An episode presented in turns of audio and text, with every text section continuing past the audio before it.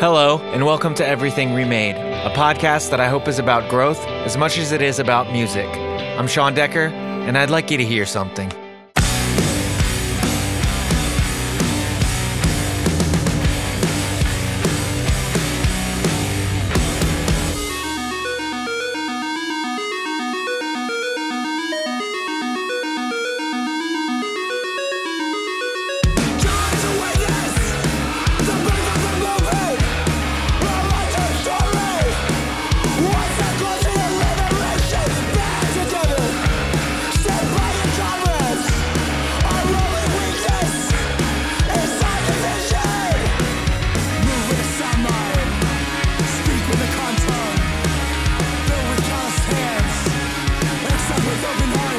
You're hearing Hunt two seven three five by Ultra Deluxe, the brainchild of Max Narotsky, who you can hear on drums, vocals, and samples.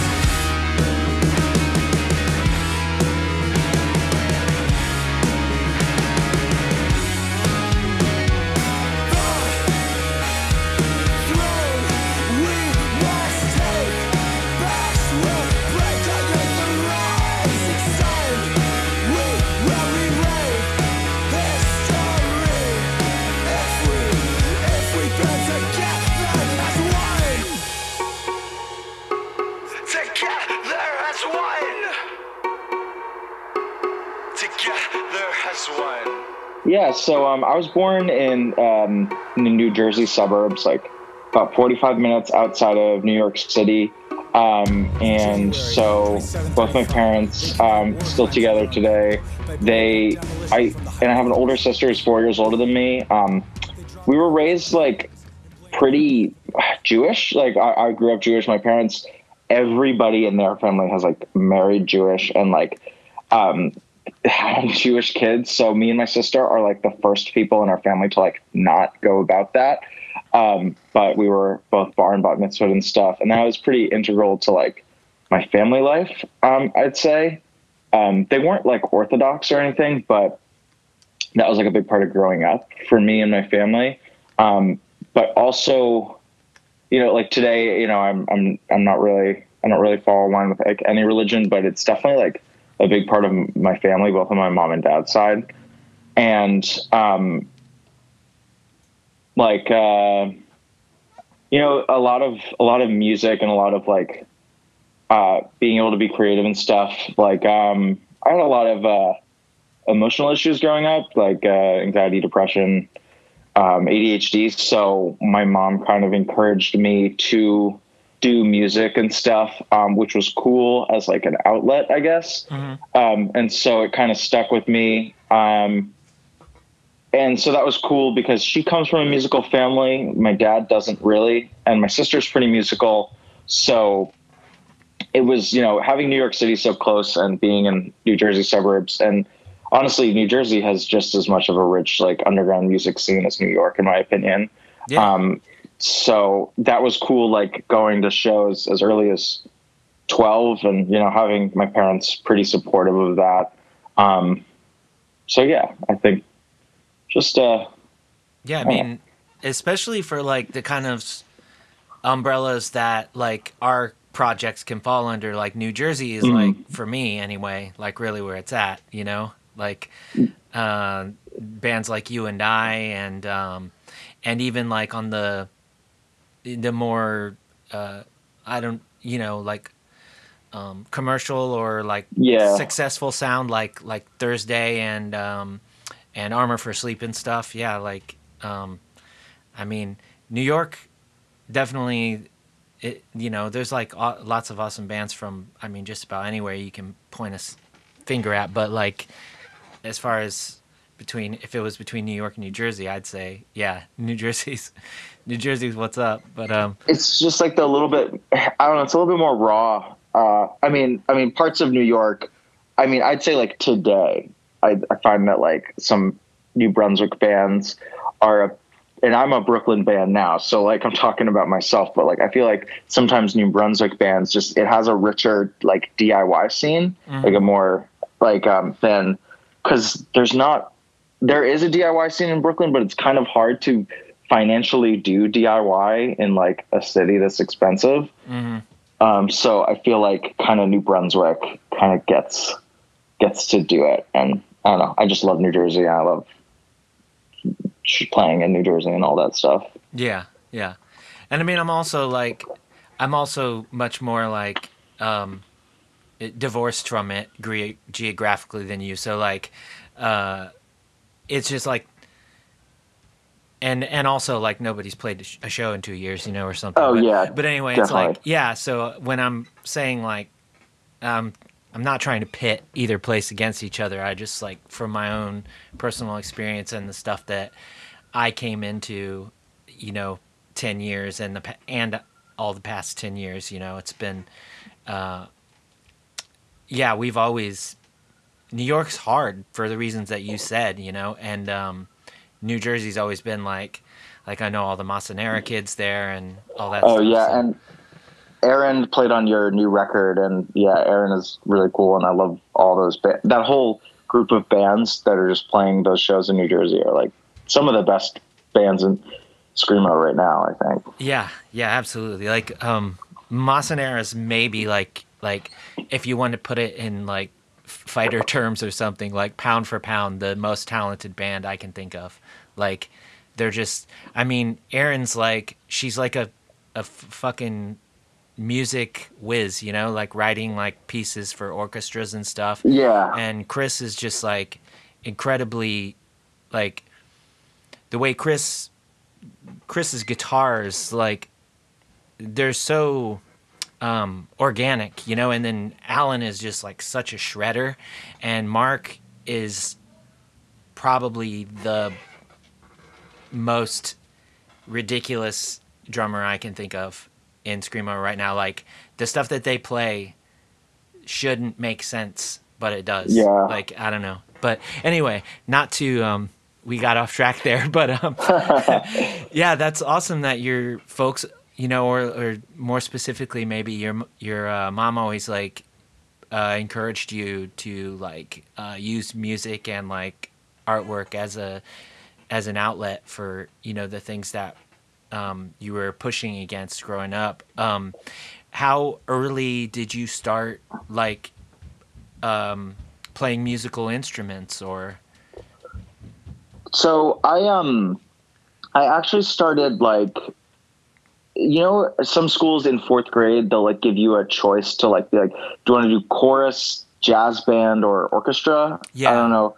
Yeah. Like, so I chose violin because I thought violin was really cool. Mm. Um, and I was really bad at it. And I had a really mean teacher at the time that was like, you're bad. so oh, no. I, yeah, like I don't, I don't remember this person's name, but I don't think they should be teaching music, um, or just teaching. Like, I don't know.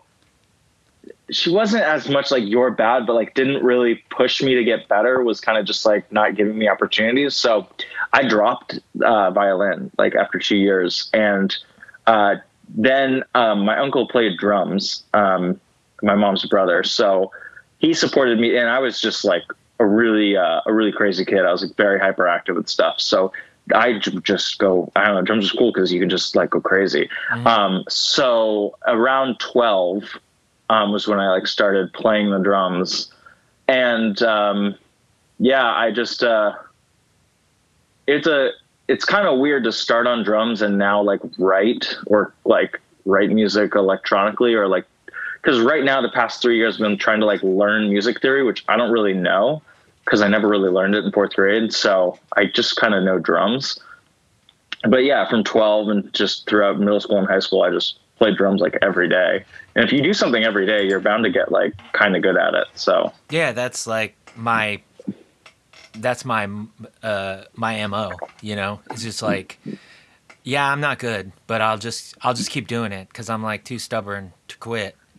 And eventually, like, I feel like people with natural inclination, like, they may get there faster, of course. And, like, they also may, like, reach levels that you might never reach. But I just think, yeah, like you said, you just you just keep doing it. It's fine.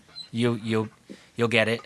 Um, but, yeah, like, uh, did you, so the first time when you played drums, like, did you connect with it right away? I mean, I know based on like how you described yourself, like personality wise, it had to be like a, felt like a, probably like quite a release for you or whatever, but, but did you, did you connect with it like viscerally? Like, yeah, I mean, I was just like, from twelve to probably until whenever I moved out of a place where I could have drums. So in college I had drums. So probably around from twelve to twenty-two, like I was playing drums every day, like just going like really wild with it. Um, I probably turned, slowed down a little bit in college when I had to like focus on grades or whatever. But um, like, it was weird though, because I was really weird in high school, and I always like, some of the bands I really liked when I was like sixteen, when like everybody was starting bands that could play an instrument, was like, um, I really liked like Lightning Bolt and Hella and like a bunch of bands that were cool now, but like pretty weird if you're like a teenager, mm-hmm. I'd say. And so nobody wanted to play music with me. So I just like would just, just play music by myself. Um, and yeah, I would just, just do that. The thing about it though is like I don't really I didn't really like start writing music that wasn't just drum beats until, you know, this prog the ultra ultra started around when I was like twenty, twenty-three. Um so I don't really know a lot of music, but it's like I that's why I like electronic music, is because, you know, music is hard. Like music theory is really hard. So having a computer help you, it, it's not like cheating. It's like just making up for lost time, I guess. Yeah, I mean, I don't know. I don't necessarily, you know, be- I don't necessarily believe in all that, like cheating or whatever. Yeah, exactly. Anyway. I mean, um, you know, if you if you make something that you're that you're proud of, you know, at the end of the day, like, what's it matter? Like, it doesn't matter if like exactly, it, like, you know, ultimately you're supposed to write a song that. that you want to hear, the song that you think is missing in the world, or or whatever. You can write a song for any reason. Like you can write a song because you think it'll make somebody else happy. It literally doesn't matter. But like, you know, ultimately I think as long as you're happy once it comes out, then like that's it. Anything else exactly. is a bonus, you know? And like, I don't know, there's a there's something that I think about a lot when it comes to um, that kind of um, Like, like, yeah, like, I don't necessarily like a lot of, um, like, programmed drum sounds, you know? Like, mm-hmm. sometimes it's mixed better than others, you know? But that's just, like, that's just a preference. Like, I wouldn't, like, I I'm, I don't think that somebody that made a song with sampled drums is cheating. You know what I mean? No, like, yeah. It's, you're using, like, I mean, if you, ha- if you, like... use a keyboard, then like why like I mean you how far do you want to go before you're saying like just that you should be creating these songs in this way that's like the most authentic way to do it? It's like we're we're we're past that. You know, we have all these tools. And um sorry, I was like I was going way further than I wanted to go there, but like um I think of this thing all the time where uh, this artist um, was like talking about, and this is like a pro comic artist, and um, he was talking about like uh, it's like the the um, the it was like one of the artists on the Spider-Girl comic, and he was like, yeah, sometimes like I take a picture and I trace it. And, you know, then I just like do all the stuff like after the fact, like traces like the the three D like outlines basically, and then like whatever.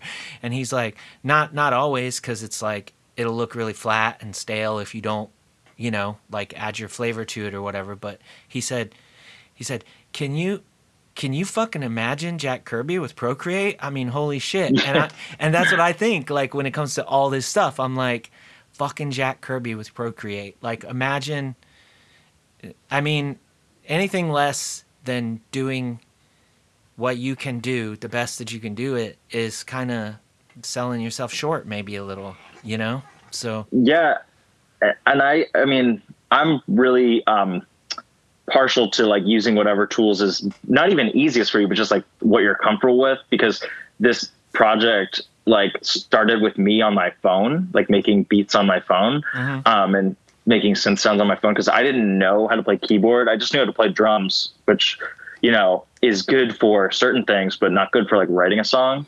Um, and so I, I got some people that were, were like, oh, how do you make your music? Some people kind of were, uh, unimpressed with that. I used my phone, and I don't know, phone is free. Everybody has a phone. Not everybody has like Ableton or whatever. So, um, I think it's just whatever is the most comfortable. Yeah. And like whatever, whatever is, I don't know. I also didn't have a lot of time to make music because I was commuting like an hour to the Bronx and then an hour home when I was like out of college. So I didn't really have a lot of time. I was waking up like five in the morning.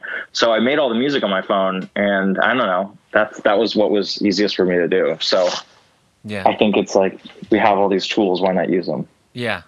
Yeah. I mean, it's, um, it's one of those things. It's like, it's, It's like I said, like to elaborate on what I was saying before, you know, it's like there's a time and a place for everything. Like there's a, like would, would a, would like a K M B Communique seven inch, would their first seven inch sound the same? Would it hit the same way? Like if, if all the drums were like, uh, you know, like um, if they were all sampled and if they, they were all quantized or whatever, you know, like yeah. would would it be the same? No, you know what I mean? So it's like y- y- what, depending on what kind of out outcome you're looking for, use the best tool that you have, you know? It's like you if you want it to look like a watercolor, you can't you can't just like use a pencil, you know? But yeah. you shouldn't be like um nobody should be like, well, I sh- just shouldn't write these songs if I don't know how to play like the the drum kit, you know, or or like um I shouldn't write these songs if I don't if I can't play the keyboard part the way, like if you use like, you know, other uh, means to get the sounds that you want, you know. I don't know, it's weird, but I I will say though that I have written lots of songs drums first, so that's um that's not like that's definitely a possibility, and I'd be interested to, like you said you had written some songs like on drums and said that you were interest like that you were previously like very influenced by like Lightning Bolt and Hella and stuff, so yeah. like um is that what you like when you were first trying to start bands, is that where you were like, were you like talking to people your age and being like, like, check this out. This is the kind of stuff I was wanting to do. And then you were like, well, shit, this isn't working. Or. Yeah. I got into this one band that it, I was only in like one band in high school. And it was kind of that style of music where it was me just kind of like, um, occupying a lot of space on the drums in the song, kind of like how Brian Chippendale from Lightning Bolt does their thing. And we played like three shows, and um, I like remember I used this like tube. Like, you know how if you work at a restaurant, you get that big saran wrap thing, like the huge saran wrap. And like at the end is like, it's like a, it's like a, um, Uh, paper towel tube, but like really thick and like three times the size. Yeah, yeah. And it holds like, yeah. So I would just like use that to hit the drums um, because I was like, why not? And um, I think people were into it, but also like I was seventeen, so people are like, what the fuck is going on? And um, which was kind of, I don't know. Um, it was cool. We like, we played some shows, and um, I really liked that math rock band Planets. Uh, so I named us Continents, but then people were like, haha, like incontinence. And I was like, oh no. So, um, so I don't know. Um, but yeah, I just was trying to, I don't know. It's just really heavy, but like not metal. I like, I like it when music is really heavy, but not metal. I like metal a lot. Um, and like, I like all sorts of metal bands, but I like music that like people will call metal when it's not metal. That's like my favorite thing. Yeah. It's like when, when somebody like, um, maybe like, um, maybe like my dad would be like, Max, you make heavy metal. And, and I'm like, basically, I don't know, like just being really loud and obnoxious to me is like the best kind of music. Yeah. Yeah. So you, so you were in this band and you did play some shows. Like what, what was your like first show situation like? So it was at this like, um, uh, what do you call it? Like a community center. Okay. Um, it was in this basketball court um, room, and it was a battle of the bands, which I'm not wild about that idea. Cause like music's not a competition, but when I was like seventeen, I was like, you know, whatever. Yeah. And so, um, we, it was like, there were six bands and there was like a lot of people, um, because each band, like, there was also, like, a really popular band that sounded like the Strokes. Um, and so they brought out, like, twenty kids, and we brought out, like, three kids, um, which was, like, there were only three members in the band. So I guess three kids and then all of our parents. And, um, yeah, but we got third place. Uh, so that was cool. And there was this, like, really, really, really try-hard, like, uh, easycore band who was, like, older than everyone. Like, everyone was in high school except this band who were, like, twenty-one. And they did not get on any of the places, and they were like really mad about it. And I thought that was really funny. So it wasn't it wasn't like a school function. It was a, no, no. Just like it, a, it was. I see. I see. Yeah. Because when you said it was in a basketball court, and then and then like you're like, and then this band was older than everybody. I was like, how'd that work? You know? But um. So I worked at this restaurant. It's the same restaurant that I got the tube from. Um, and my boss like. It was like a, it was like if Hard Rock Cafe was a diner. So, well, I guess it is a diner, but like a coffee shop diner. And we like wanted to like branch out into the music thing. And my boss was like, you play the drums, figure this out, book a show for us. And so I just like kind of, I don't know, I'd been going to a lot of ska shows. So I, I figured I could figure it out, and I did okay. Um, yeah. I don't really remember if there was any money involved or anything. Um, I would not have trusted myself to like do door for like a hundred people at like seventeen, but I think we, I think it did okay.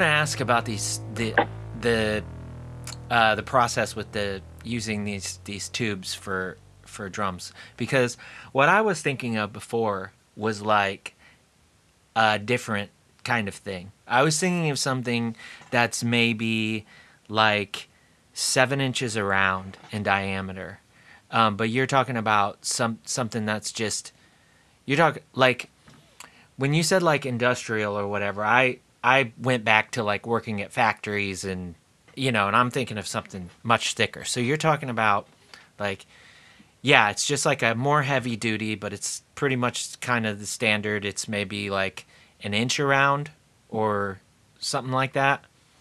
Um, w- like, did hitting the drum with these make a different noise? Like, did it sound different in your? Yeah, it was a lot deeper, but also the drum is like, or the the tube is like um this really compacted hard cardboard, but it's still cardboard and not wood, so it's softer. So it's like halfway, but it's like a mallet when you hit like the floor tom with a mallet. Oh, okay. Um, it was a little dampened, so it was like a it was like a really heavy dampened sound, um, because it's kind of a softer material, even though it's like cardboard. Um, but did you ever get any like any like whistling or anything weird like that out of out of swinging the tubes around?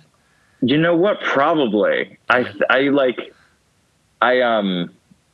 There's definitely some aspect of it. I probably couldn't hear it because I wore those like lawnmower earmuffs when I used to play. Again, oh, yeah. trying to be like uh, trying to be like um, Brian Chippendale, um, and so I couldn't really hear much going on. I could, yeah, but yeah, yeah. That's. I mean, I, I don't know. That's that kind of thing is really cool. I love I love I love stuff like that. I mean, even if it was just. Because, hey, I just want to try something that's different, you know? Like, I, I say just, like, go for it. Just try it, you know? Like, what's it? What's the difference? And, I mean, I don't know. There's always a... So, sometimes there's a there's a whole thing like, oh, if I do this now and then I don't do this later, like, it'll look like whatever, you know? But, I don't know. Just, you know, like, we we had a band a long time ago that was, like, we plugged electric acoustic guitars into, like, Marshalls on, like, the clean, Sick. You know, and like we went and did that, and then later we were like writing songs, and we were like, let's just use regular guitars, and people were like, oh, what happened to that? Like, and we got kind of like some crap for it, but it was like whatever, you know. We wanted to do this thing, and we did it. Um, yeah. Um, so you said that you, you, you know, you had that band, and then you kind of really weren't. excuse me. You really weren't. Doing music until you you started Ultra Deluxe. Is is that like? Um, well, I wasn't playing like I, I actually had a band in college. Um, we were called Oswald, and we were very much. And this was like two thousand eleven to two thousand fifteen, so like peak Midwest emo. Okay. Um, so it was like a merchant ships worship type band, um, and we did like a tour or two, and we played. A bunch of shows, but I was just playing drums and oh, singing in that band. Okay. Um, I wasn't right. I didn't start writing music all until right. I was twenty-three, and that band broke up right after college, right after we all graduated college. Yeah, that's the that's the distinction that I was missing. I'm sorry about that. Yeah. So, so like, no, no worries. You did you did do some recording, and you did go like on a tour and stuff. So what what were those experiences like for you? Like, I'm assuming those were both firsts for you. Yeah. So that was definitely the first. Like tour I ever went on. We did a couple weekenders. I just um it was all really big blur because like I was nineteen for most of it. Like um like that was like I don't know that was like the year that like we had like uh the main E P. Like I don't know we were a band for four years and we only released like seven songs. Um which is like I I, I just I've been there. Output is yeah. output is really hard, um, and like people get busy for various reasons. But now I'm comparing it to like Ultra Deluxe, which has been a band for like five years, and I've released like fifty songs or something. So it's kind of like, um, it's just uh, it's interesting to compare. Um, but we were just very, uh, I don't know, we we would just break a lot of stuff, and we would like, I don't know. I remember, and this is the thing that stayed with me is like, not in a self-harm way, but I just like get really into the zone and like will hit my hand on the drums accidentally and like bleed a lot. Yeah. Um, and so that whole thing kind of developed out of just, I don't know, trying to be like really emo, I guess. Um, not like, not like in a self-harm way, but like in a, like a, I'm not paying attention enough yeah. playing the drums. Yeah. Yeah, just getting like, like as emotionally invested into the like experience instead of like um, paying attention to the performances and like your your bodily like um, uh, uh, not maybe periphery is not the right word, but like just like the space that you're occupying. Yeah. You know. Yeah, it's um, that was that's a I don't know that's almost like a that's almost like a flip a switch that I have to flip. To I and I have to choose. Like, do I? Am I really gonna? Am I gonna get? Um, am I gonna be really present, like almost in a spiritual way, for this set, or am I gonna, like, be, like, um, a a robot person and just like, and be a performer, like to to just know what I'm supposed to do all the time. Like, do I let myself get carried away, or do I say I have to do, make all the right moves? You know, like I don't, there isn't like a medium for me for whatever reason. I don't know if that's a thing that, pe- that if that's the way most people are, or if that's, you know. I've never played music that wasn't heavy in some way. Mm-hmm. Um, And so I don't know if this is, I'm sure like really, really technical jazz is probably the same way, where like the music either requires so much emotional energy or physical energy that like I kind of like don't pay attention. I mean, unless the song is over and I'm really thirsty and I drink water, um, like I don't really remember like what my body is supposed to be doing other than like what I'm doing in that moment, which is really liberating, um, which I think a lot of people that play any music, but especially like more maybe emotional mu- music might gravitate towards that more, where like you just are in, I guess you're just like in the zone, um, but for lack of a better way to put it. Mm-hmm. But yeah, I kind of just like, I'm not really like thinking about work or like bills or like anything. You're just like thinking about like whatever thing you're doing, um, which is cool. And I think that's why most of us gravitate towards, you know, heavier music or more emotional music. At least most of the people listening to this this podcast would probably relate to that. Yeah, yeah, for sure. Um, so you you um you had done the tour, but you mentioned yet that you recorded like an E P before that. Um, what was uh, your experience the first time recording? Like, um, what kind of setup uh, did you you know walk into, and and um, like how How did you feel about it? Was it like just excitement, or was it nerves, mix of both? Yeah, so um, it was really cool. Uh, we went to, like, Oswald was a New Paltz, New York-based band. We all went to SUNY New Paltz, which um, a lot of people might know. We New Paltz has a really cool basement scene. It's cyclical like any other college. But um, we had a lot of friends that also went to Purchase, which has another great Um, scene. Um, and so we had a friend, John, who went to Purchase and wasn't, was in the audio engineering program. So we basically got to use like the campus studios for free. Um, so we were getting like, you know, we paid John maybe, I mean, we were nineteen and so was John, but we probably paid him like four hundred dollars, which compared to like the niceness of the quality and like the studios we used could have been like a thousand or two thousand dollars, what it really should have costed. But Um, and we just, it was, it was kind of like a treat to like be in a, I don't know, being in like a school studio that was like way nicer than, you know, cause like after that, you know, it was mostly just home recordings in, in our basements. Mm-hmm. Um, so it was cool to do that. And, uh, it's really interesting, like listening back to something that like was in your brain and like, you've never really heard outside of your brain, or like playing it, but it's not this, I mean, I guess like you could like watch a cell phone video somebody took, but that wasn't really like in two thousand twelve. I don't think like Instagram was as big as it is today. So like watching videos of yourself wasn't like somebody had to like upload a full set to YouTube for you to really see it. Yeah. Like I don't even think Instagram stories were a thing back then. And I'm not, I mean, so it was kind of like the first time we really like heard our scene or heard ourselves properly. Yeah. And that was really, that was really cool.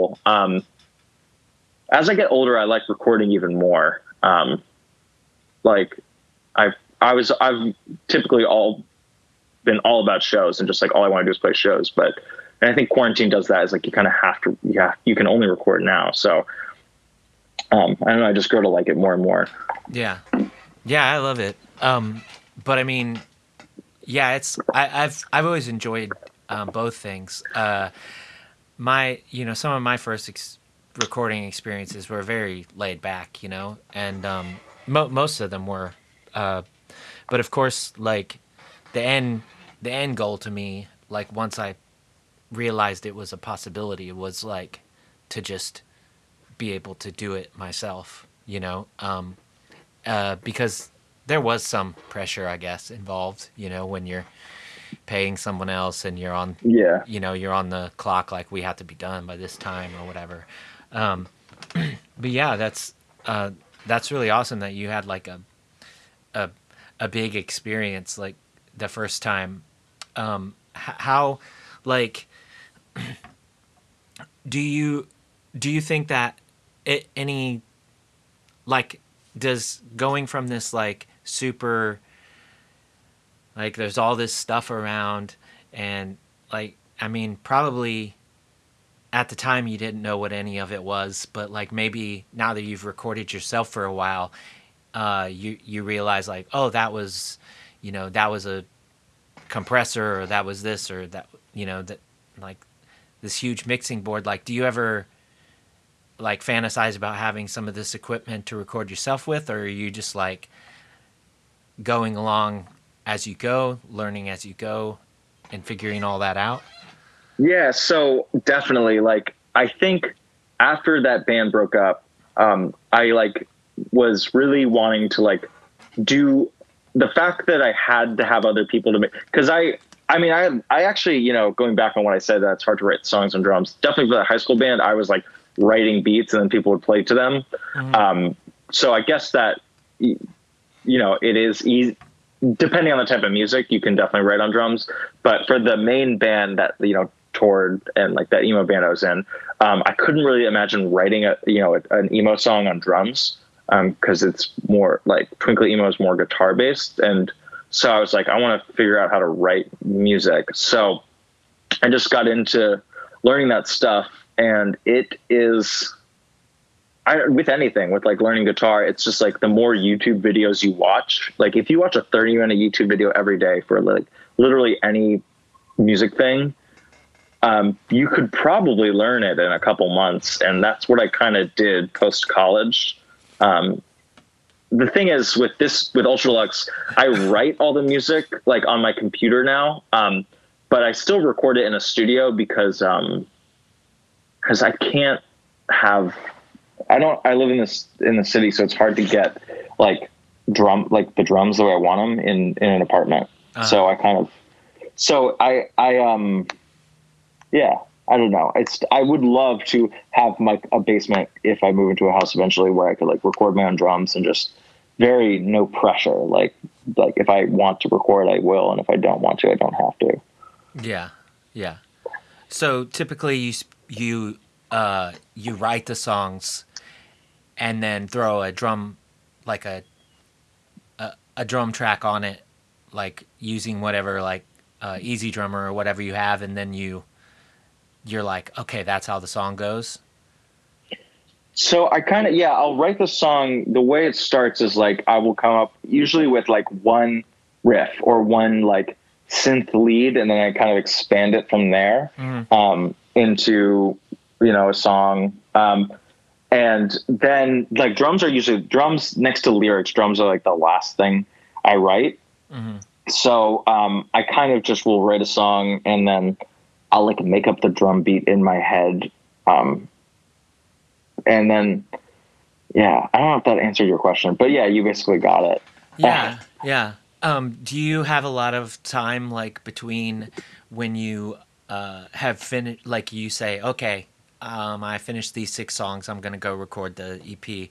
Like, do you have a lot of time where you like play the drums for the song, or are you just like, is it, is it, is it like, um, based on like how well you remember how everything goes, you just, you just go in and bust them out, or? Yeah. So, um, usually there is a lot of time. And usually that playing the song will be like playing it live, but since, you know, we, none of us have played a show in a long time, mm-hmm. um, it's kind of different. The album that just came out, like A Call to Arms, those songs were written like three years ago, mostly in twenty eighteen. And I had just been playing a lot of them live because that's kind of what I wanted to do, was just play shows. Mm-hmm. Um, and getting the album out wasn't, that's, that wasn't as fun as fun to me. But when, once quarantine happened, I'm like, all right, like it's, it's about time I like release this thing. And so also during quarantine, I wrote another album, which were like a full L P, which we're recording this summer. And so it's kind of the other way around, where I wrote that album and I'm like, okay, I might as well record it before things open up again and I don't have time to record. So um, that I got to figure out, like I wrote all these songs but never played drums to. So oh. there, I'm, yeah, right now I'm kind of in a situation where I kind of have to teach myself my own songs. Yeah. Um, yeah. But it's, it's, it's fun. I've, I've definitely been there. I, I, uh, I, the first time we went on tour in Europe, I had never played guitar in Coma Regalia. And I was like, if we're going to go tour in Europe, I'm going to play guitar. So I got someone else to play drums. And, um, and I was like, yeah, I mean, I play these songs. Like I recorded most of the guitars on, you know, like our stuff and stuff. I wrote the guitars and like, I know how they go, but can I do it? You know? And, uh, yeah. So, yeah, but, um, so you said, you, you said that the newest album, you said that, um, you wrote most of that in two thousand eighteen and you were, and you were like playing some of the songs live. Um, but like, I did, I thought that this newest album was the first time that other people had played on.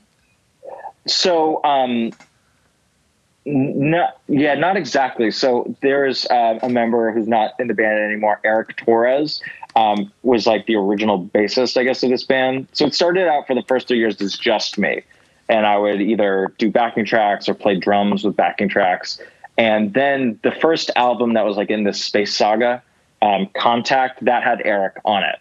And that is like the first L P. And so Eric and I played almost all the tours. I don't think the there's only been one tour with like this new version of the band, um but Eric and I, we did a bunch of tours, you know, from twenty eighteen to twenty nineteen, um and Eric played on that album, and then Eric left the band, and so then um Dane and Emily are now in the band, um and this is the first album that is more a little bit more collaborative, since I've got three members now, you know, more people are playing more things besides me.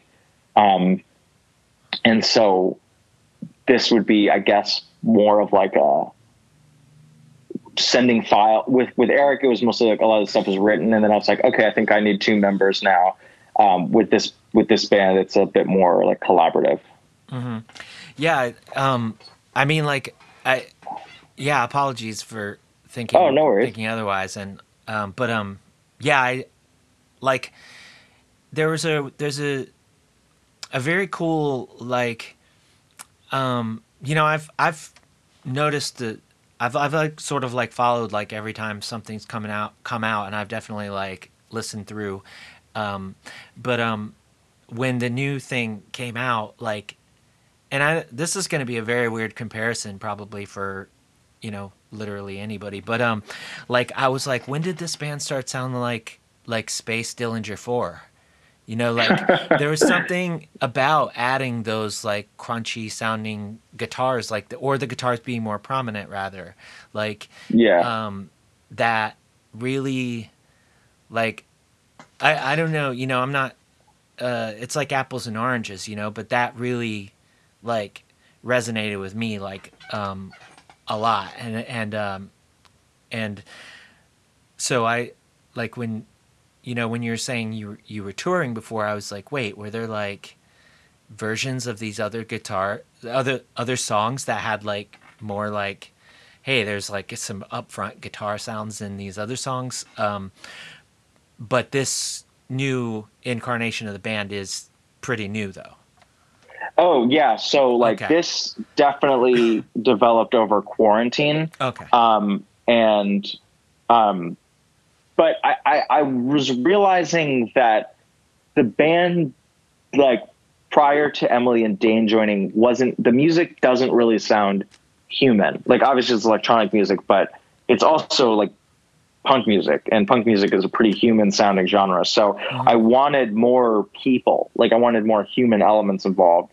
And like, I play the drums in the band and I sing, but, um, I think that like, I don't know, I'm really into juxtaposition of like electronic and I guess not acoustic because they're electronic instruments, but whatever you call it, tactile. So, yeah. um, I wanted more of that. And that wasn't really a big element before this album.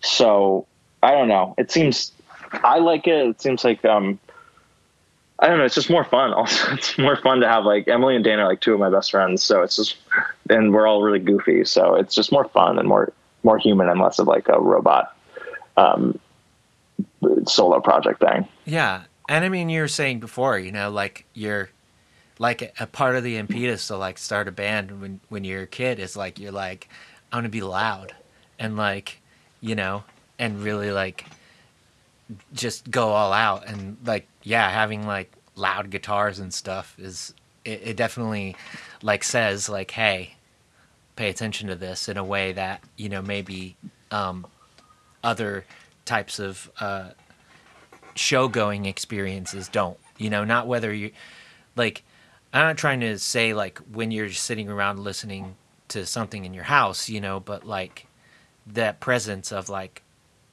a hundred watt amp at a show as opposed to like whatever, you know, other kind of experience you might have is definitely, it's very commanding, you know? Definitely. Um, yeah. But yeah. So when you were going out before you, it was just you and you said Eric? Yeah. So Eric and I did a bunch of tours. Um, we did a lot of stuff in the East Coast and Midwest. We actually went to, um, Japan in twenty nineteen because Eric went to high school with our friend, um, and he, Jackson, he lives in Osaka, which has an amazing music scene, as you know. Um, and so we got to play in Osaka, um, and Tokyo. And like, it was, it was mostly to, like to see him cause he's lived in Japan for four years. Um, and that was like the, the biggest tour that that version of the band did. And then, um, you know, he, he left the band after that. And so then I was like, oh, I really like playing with people. I don't really want this to be a solo thing. And, uh, my friend Emily and my friend Dane were kind of, um, I, I don't know if they, they, they, they had projects and stuff, but you know, they were, they were interested. And so we just, you know, a- ended up adding them. And we haven't really, there has never been a three piece show of this band though. Like both of them, since both Emily and Dane played bass on the record, and Dane plays some guitar, like some tours that Emily couldn't make, Dane would play, and some tours that Dane couldn't make, Emily would play bass. But there's never been like the guitar version of these songs live. Water.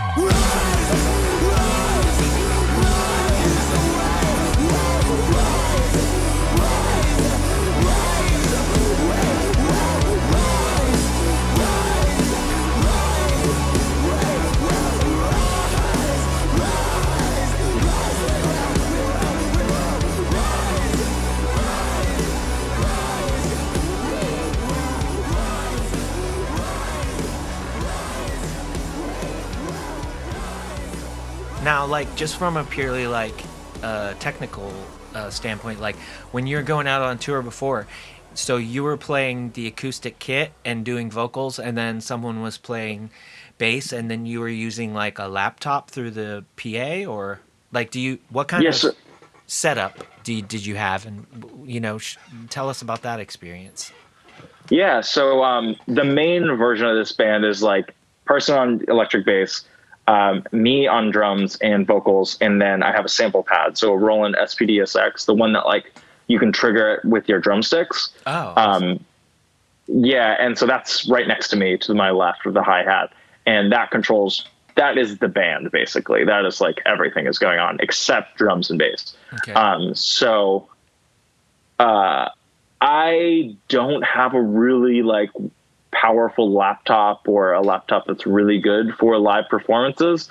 So I'm kind of don't really trust myself to bring like that as like the integral part of a live show in case it like breaks or the charger breaks or something. So mm-hmm. I find like sample sample pads are really reliable. Mm-hmm.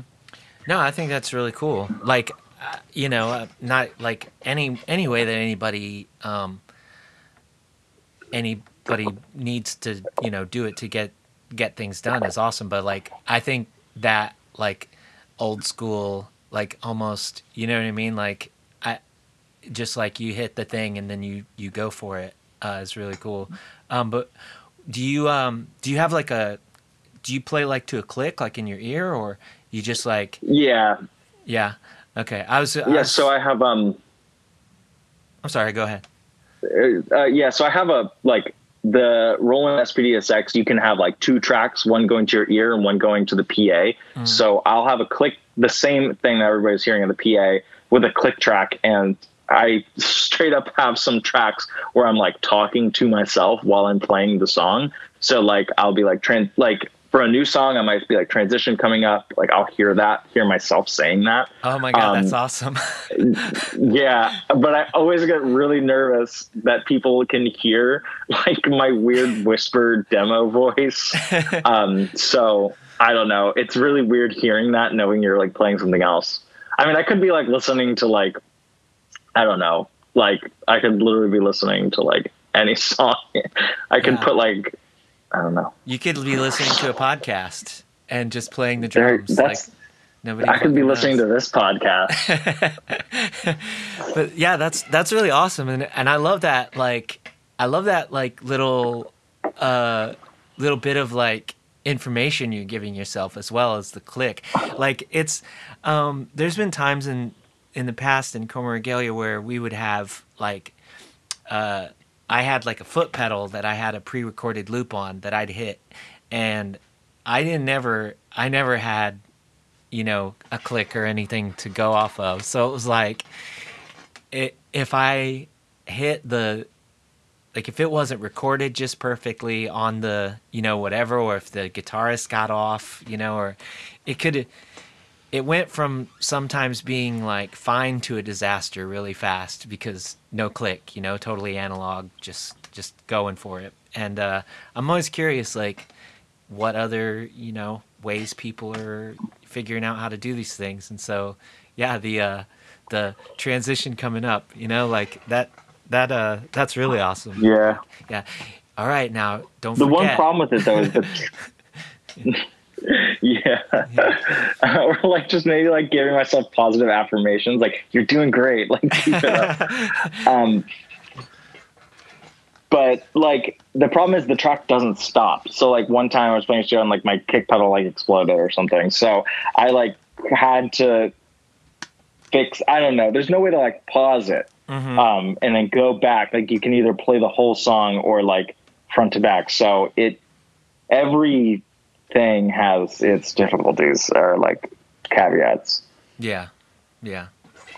Yeah. I mean, it's, um, I'm sure that's just something that, you know, you have to not only deal with that as you go, but you just, you learn from like the first time this kind of situation pops up, then you're like, well, now hopefully I'm better prepared to deal with that next time. Um, yeah. But yeah. Uh, going back to, um, you know, the, the recordings, um, so the first release was released July thirty-first, two thousand seventeen. That was called Bummer. And um, that was... Now, there's a split that y'all did with Bustdown, but, like, is that the only thing that's not involved? Like, that first release and the split with Bustdown? Are, are those the only things that aren't involved in this, like, sort of, like, concept reality that most of your narrative follows?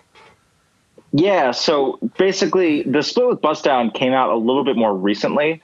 Yeah, um, yeah. It came out last year in, like, Feb- February, but those are really old songs. So pretty much everything written after written after twenty eighteen, when I said I started writing that record, um, was um, the Space Saga. Um, I just kind of hit a wall with the songs I wanted to write and like what I wanted to say politically. Um, and so I decided to just like, I don't know, write a whole story.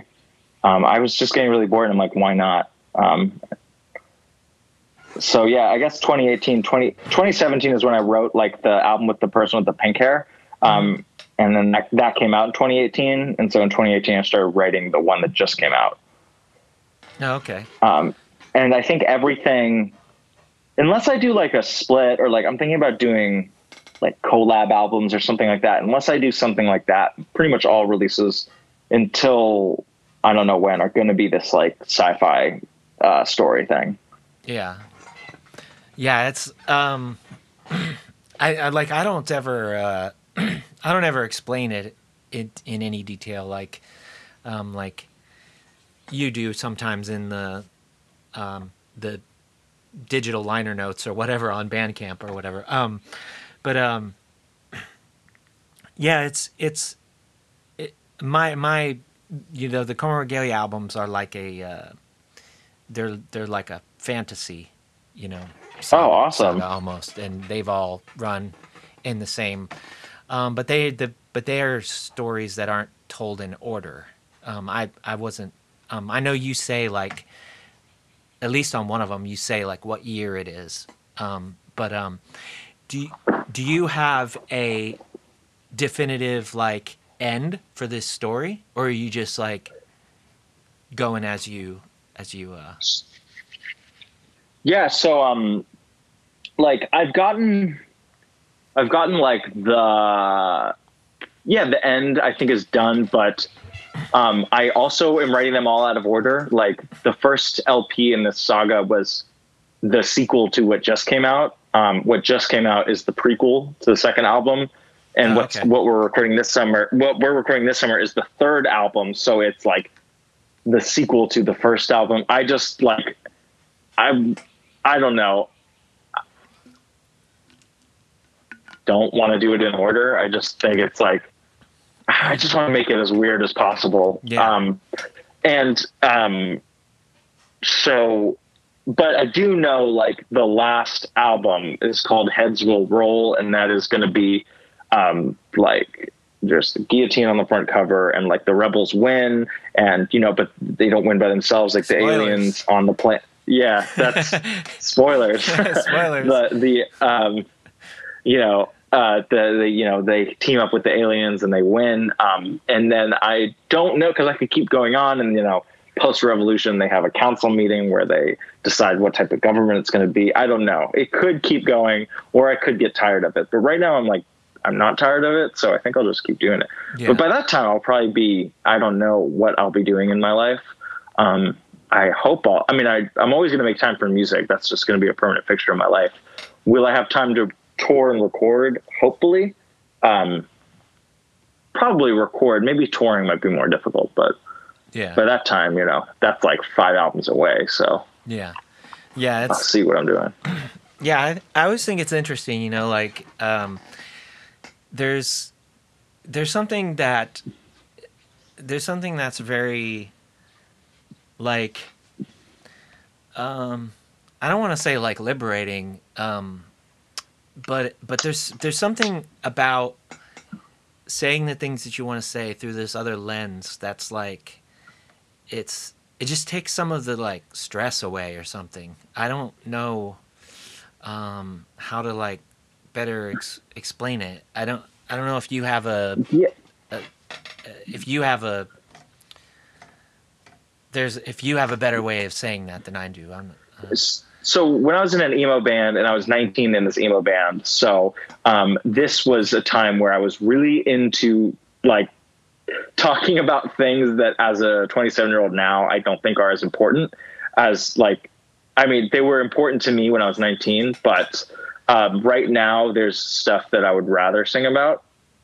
Um, and I'm not saying, you know, there are tons of nineteen year olds that can create a lot of uh, good songs, but me at nineteen, I was, I didn't know a lot about the world. So um, I'm trying to like get, make something outside of like my own thoughts um, because um, I don't know. I just wrote a lot of songs about stuff that had to do with me, and I want to do stuff that has to do with like the world or the environment or, um, you know, supply chains and things like that. And I, I'm thinking a lot about, I mean, I don't, I really hate Elon Musk and a lot of like the technological aspects of the album and some of the technologies I'm going to talk about later in the later albums. Like it's kind of like talking about like Elon Musk is like his space colonization and like, um, yeah. just, and also like augmenting or like brain uploading and all this stuff that is cool in theory, but is not going to be accessible to like ninety-nine percent of the population to do. And so that's stuff that is really pertinent to what I want to talk about, which is very different than what I was doing like ten years ago. Yeah. Yeah.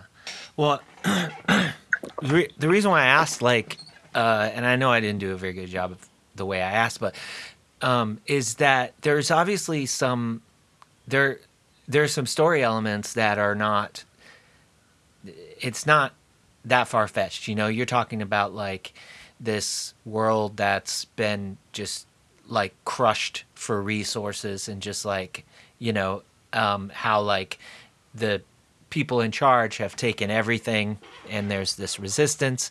Like, you know, you can draw like some parallels and lyrically, like a, a lot of it feels uh, very, very relevant. Like, so um, what, how, how do you feel like um, singing about the things you're singing about, like in the, in the um, concept of this like story and this narrative, how do you feel like that like makes it easier for you to like say what you want to say, as opposed to like, you're just going to write these songs about climate change, or you're going to write these songs about, like you said, like supply chains, you know, greedy corporations, the corrupt government. Like, how does putting it in the, in the form of this story, like make it to where like you're more comfortable with that, or you're,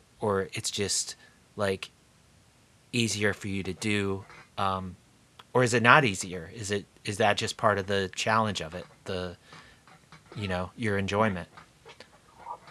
Well, well, I think like the main thing about this story, or the way it's going to end, Um, because it will end happy. Like, okay. The rebels will win. Like, there will be a revolution, because I honestly think that, like, we as people are not determined to just die on a planet that also dies. Like, like I think, like, as far as history and theology and, like, theorists are concerned, like, we will win. The people will win. And so this is kind of like, I don't know. I mean, Star Wars is kind of corny, but I love Star Wars. And in Star Wars, the rebels always win.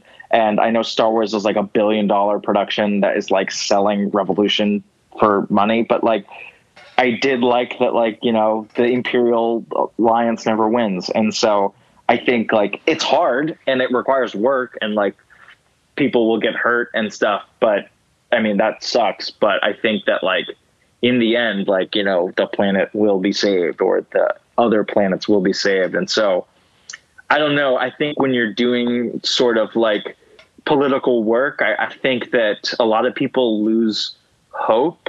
And I think that it's really hard, but I don't think we need to lose hope. Like, I think it's still, it's still possible, you know, to imagine a better future that's better for people on the planet. It's really hard. Like, I'm, I don't want to be naive, but the story that I'm writing is kind of like, you know, things are going to explode and like there's going to be wars and stuff. But I think that like, we'll, you know, the people will come out on top in the end. Yeah. Yeah. It's, I mean, it's really, it's really awesome to like, to sort of be able to like, um, you know, like offer, offer any kind of hope to, to folks, you know, whether it's like, uh, from, from a strictly story, uh, um, point of view, you know, like, um, films or television or, you know, or a novel or whatever, um, or just like musically, you know, listening, listening to music and just feeling some kind of way about that. So, you know, I, I find concept albums, and especially like what you're doing, which is like running narratives, like very, very fascinating. Um, but yeah, you, you said, um, that you have recently finished, um, writing like basically the next album, and that's with uh the folks that have now like joined the band, I guess, like permanently. Um yeah what um what are your plans for for that? Like, do you um are you like like where's that at as far as like um what stage you're at? Like, it's still like um sending files back and forth and and uh fine-tuning things, or are you like already like, okay, we're we're gonna record this soon? Or yeah so um yeah so the album basically, I mean, I think for some newer stuff going forward it might be collaborative once, because uh all three of the members were we're all uh like we just all of us got vaccinated, so I think we we might be able to, you know, meet up and have more collaborative jam sessions. But right now, it's me kind of writing the the songs and, you know, asking the other members to produce a bass or guitar part. Uh, Emily, who plays bass and sings, um, is also actually going to play some cello on the new album, because a lot awesome. of the MIDI string. Yeah, and hopefully we can get uh, find a way for her to play that live. Um, and so some of the MIDI stuff will still be there, but some of it will be real strings. And so right now, we just set a date. We're recording like August first, somewhere around that time frame. But the album is fully written. Um, I've done a lot of the, even like the effects and um, tr- every, all the MIDI stuff is written. All the lyrics are written. So we're just um, sending files and sending demos, nailing down like the. I still need to practice drums myself, like I mentioned, and you know, guitar and bass and cello now um, is still being written, but the structure of the songs are all done. That's awesome. And um, what part of the story is this new album? Yeah, so um, there's a trigger warning right now I'm going to put out for, like, mental health stuff and um, hospitalization, so if anybody's sensitive to that. Um, but after the first album, which had the pink-haired person named Adrian, uh, like, who was um, in charge of, like, flying. This is a person that was really down on their luck and um, didn't know what to do, so they joined the military because they had no other options. You know, in this in this hellscape of late capitalism, there's not a lot of ways that you can make money.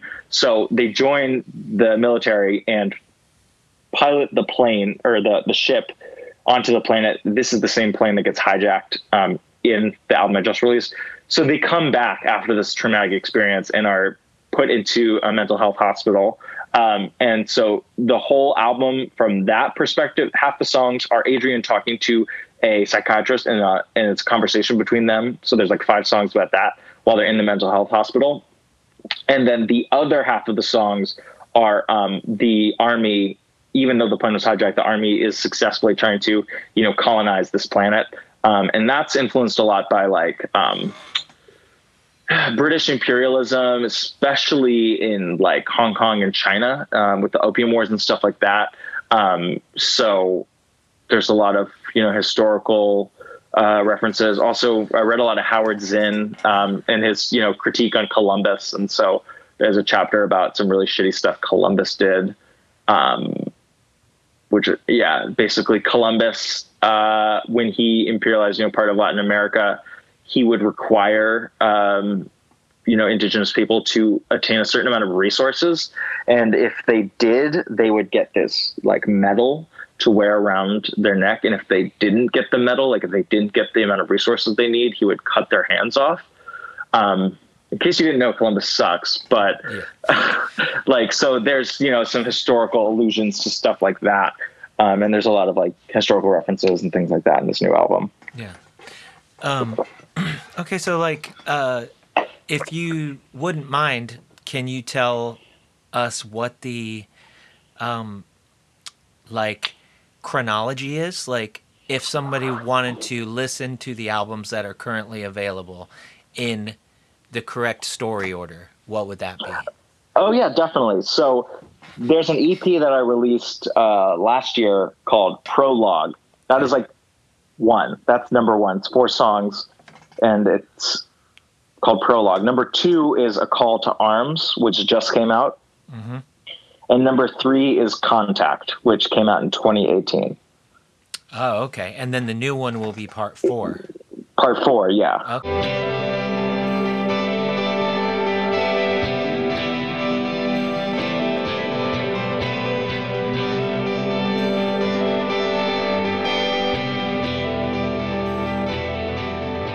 And that was my conversation with Max Narotsky. Thank you so much, Max, for taking the time to chat with me. Thanks to everyone at home or wherever you are that's listening along as well. Until next time, take care and do good things.